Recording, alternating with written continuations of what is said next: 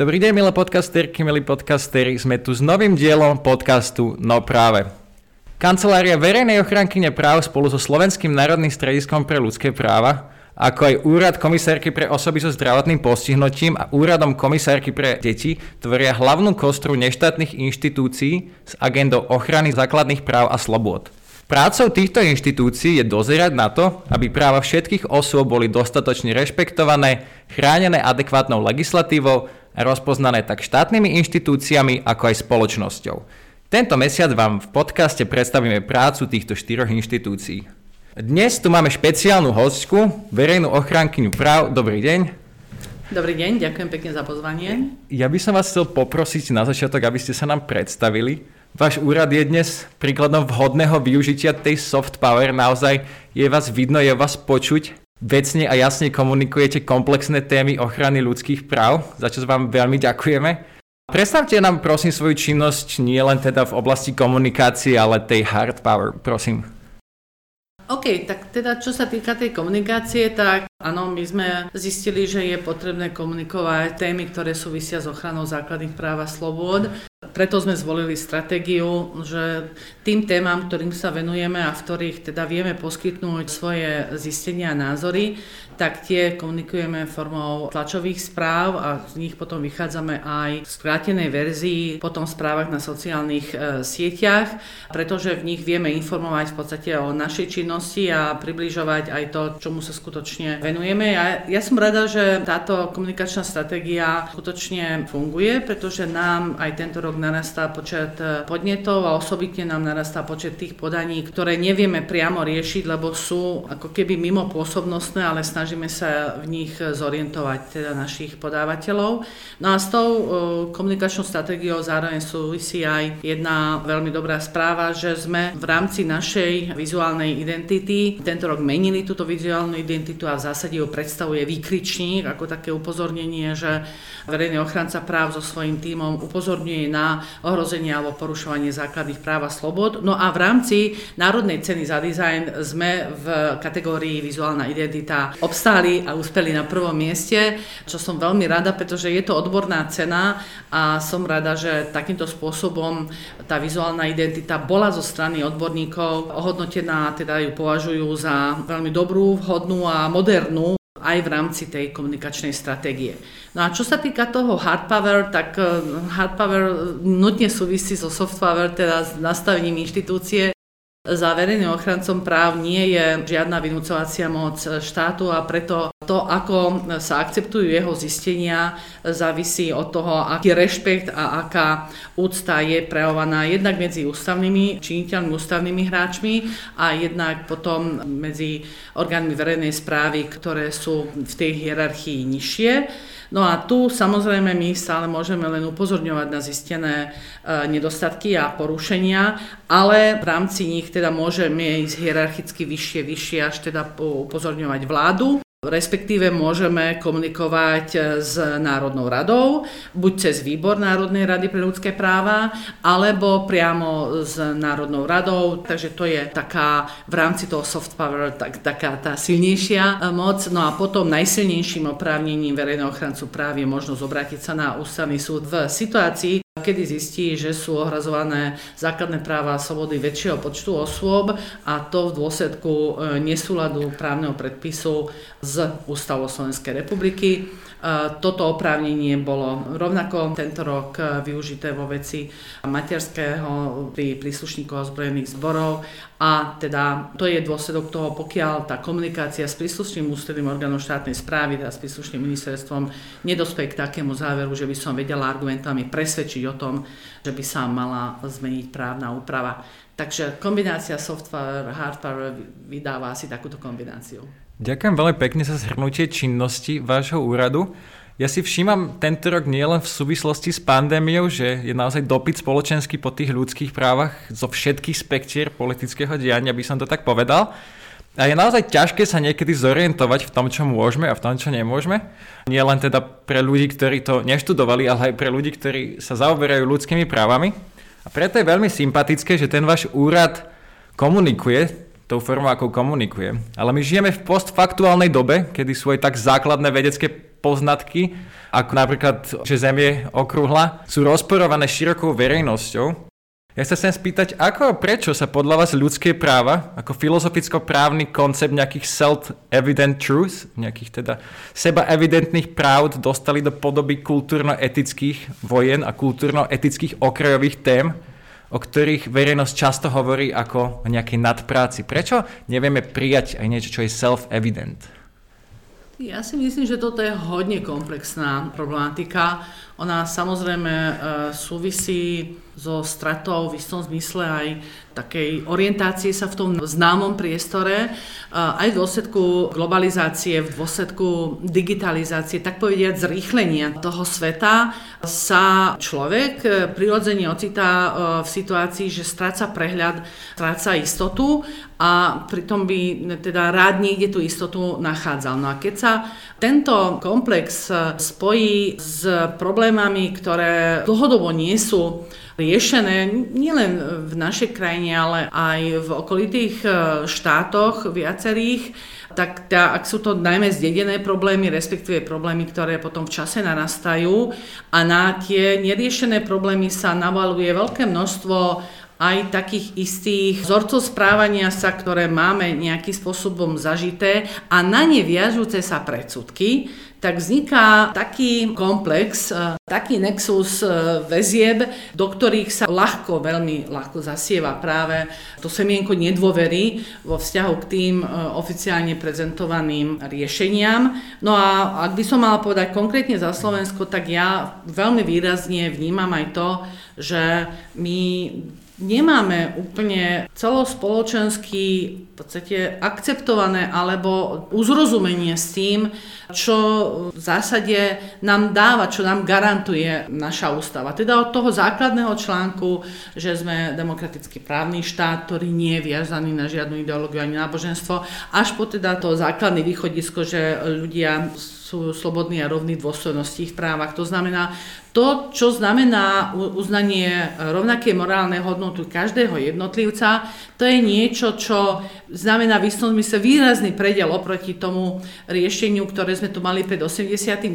a ukazuje sa, že tých 30 rokov na to, aby sa to zaplnilo, je predsa len krátky čas na to, aby sme to skutočne dokázali si uvedomiť do dôsledkov. No a na pandémii, ktorá je v postfaktuálnej dobe, je to zaujímavé, že ona vynáša na povrch všetky tie ešte neriešené problémy a v istom zmysle ich zhoršuje. Na druhej strane treba povedať, že nám pomáha práve zisťovať, akú hodnotu má napríklad sloboda cestovania. Hej, teraz keď si zoberieme príklad do Rakúska, pravdepodobne na zimnú dovolenku zabudneme, pretože by sme museli ísť do hm, izolácie a tým pádom to je niečo, čo sa dotkne priamo človeka a Ukazuje sa, že pravdepodobne potrebujeme mať takúto konkrétnu priamu skúsenosť, aspoň teda istá časť spoločnosti, preto aby sme si potom vedeli tie naše slobody a základné práva vážiť.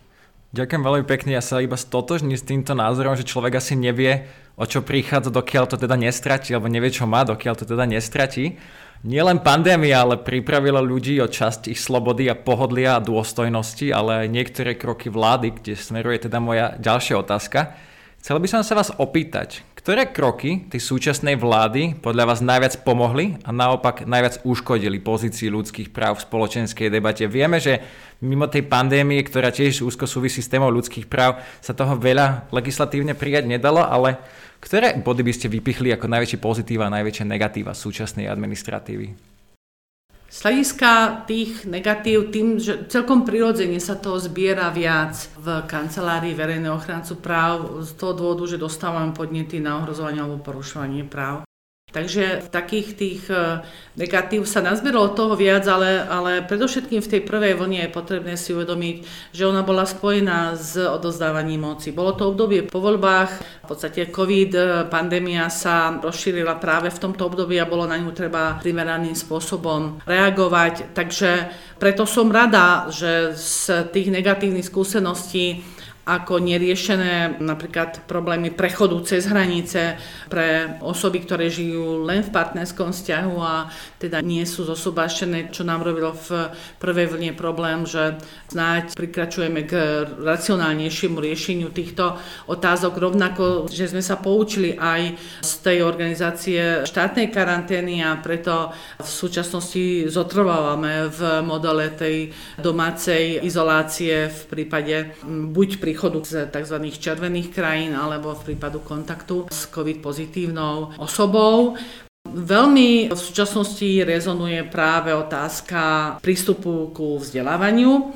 To by som povedala ako e, bolo opatrenia, ktoré v tej prvej vlne e, práve kvôli tej neočakávanosti Vláda siahla po tom, že bolo prerušené vzdelávanie, teda rozhodnutie podľa školského zákona, no a na to sme mali aj dosť eh, veľa podnetov sa iska teda zmeny kritérií na, počas príjímacích pokračovania a podobne. No ale obdobne, ak sa potom dostávame teda cez tieto opatrenia k tej druhej vlne, tak je už v súčasnosti podľa mňa veľmi potrebné zvažovať, že nakoľko to prerušenie skutočne znamená odopretie prístupu k vzdelávaniu k jeho jadru, pretože sú školy, sú územia a sú komunity, ktoré nevedia dištančne realizovať toto právo na vzdelávanie. A toto všetko v súčasnosti je potrebné veľmi dôsledne vyhodnocovať spolu s tou epidemiologickou situáciou zabezpečenie bezpečného a zdravého prostredia v školách.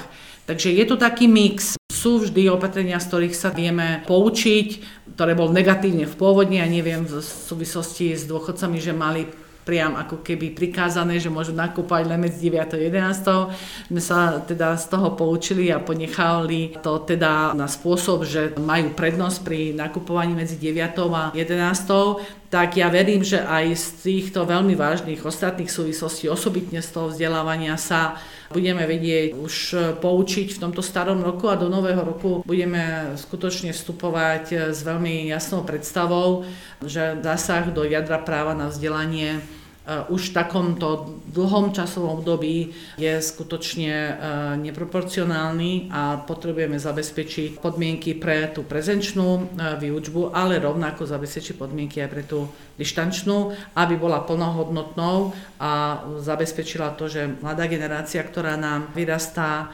bude schopná sa zhostiť tých úloh a tých povinností, ktoré ju očakávajú v budúcnosti a bude ich nemálo a budú komplexné. Už len teda, keď zoberieme zmenu klímy a všetko, čo je s tým spojené, na to musia byť veľmi dobre pripravení. A to nie len z hľadiska vedomovostného, ale práve aj toho hodnotového. A tá interakcia so spolužiakmi, s ostatnými členmi tej spoločnosti, ktorá sa nachádza v škole, práve táto interakcia je veľmi, veľmi dôležitá.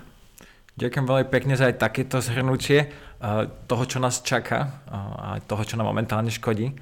Ja by som sa chcel opýtať, ale netreba len tak čakať na to, čo príde, ale asi aj niečo môžeme spraviť. Ja by som sa chcel spýtať na váš názor, čo ako spoločnosť môžeme spraviť viacej, aby ochrana základných ľudských práv nebola znevažovaná, ako je možno od niektorých ľudí teraz, ale stala sa naopak celospoločenskou prioritou a nejakým baselineom tej spoločenskej diskusie.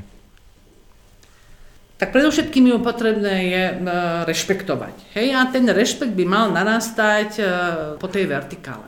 Najväčší rešpekt k základným právam a slobodám by práve mali preukazovať ako tí e, najvyšší štátni činiteľia, pretože už Karol IV. Luxemburský povedal v 14. storočí, že najväčší ústup zákonom musí mať zákonodárca sám. To znamená, že ak v súčasnosti základné práva a slobody tvoria skutočne základ tých pravidiel hry v spoločnosti a teda tvoria nevyhnutnú súčasť spoločenskej zmluvy, tak potom je potrebné takýmto spôsobom ich dodržiavať a dodržiavať túto mustru.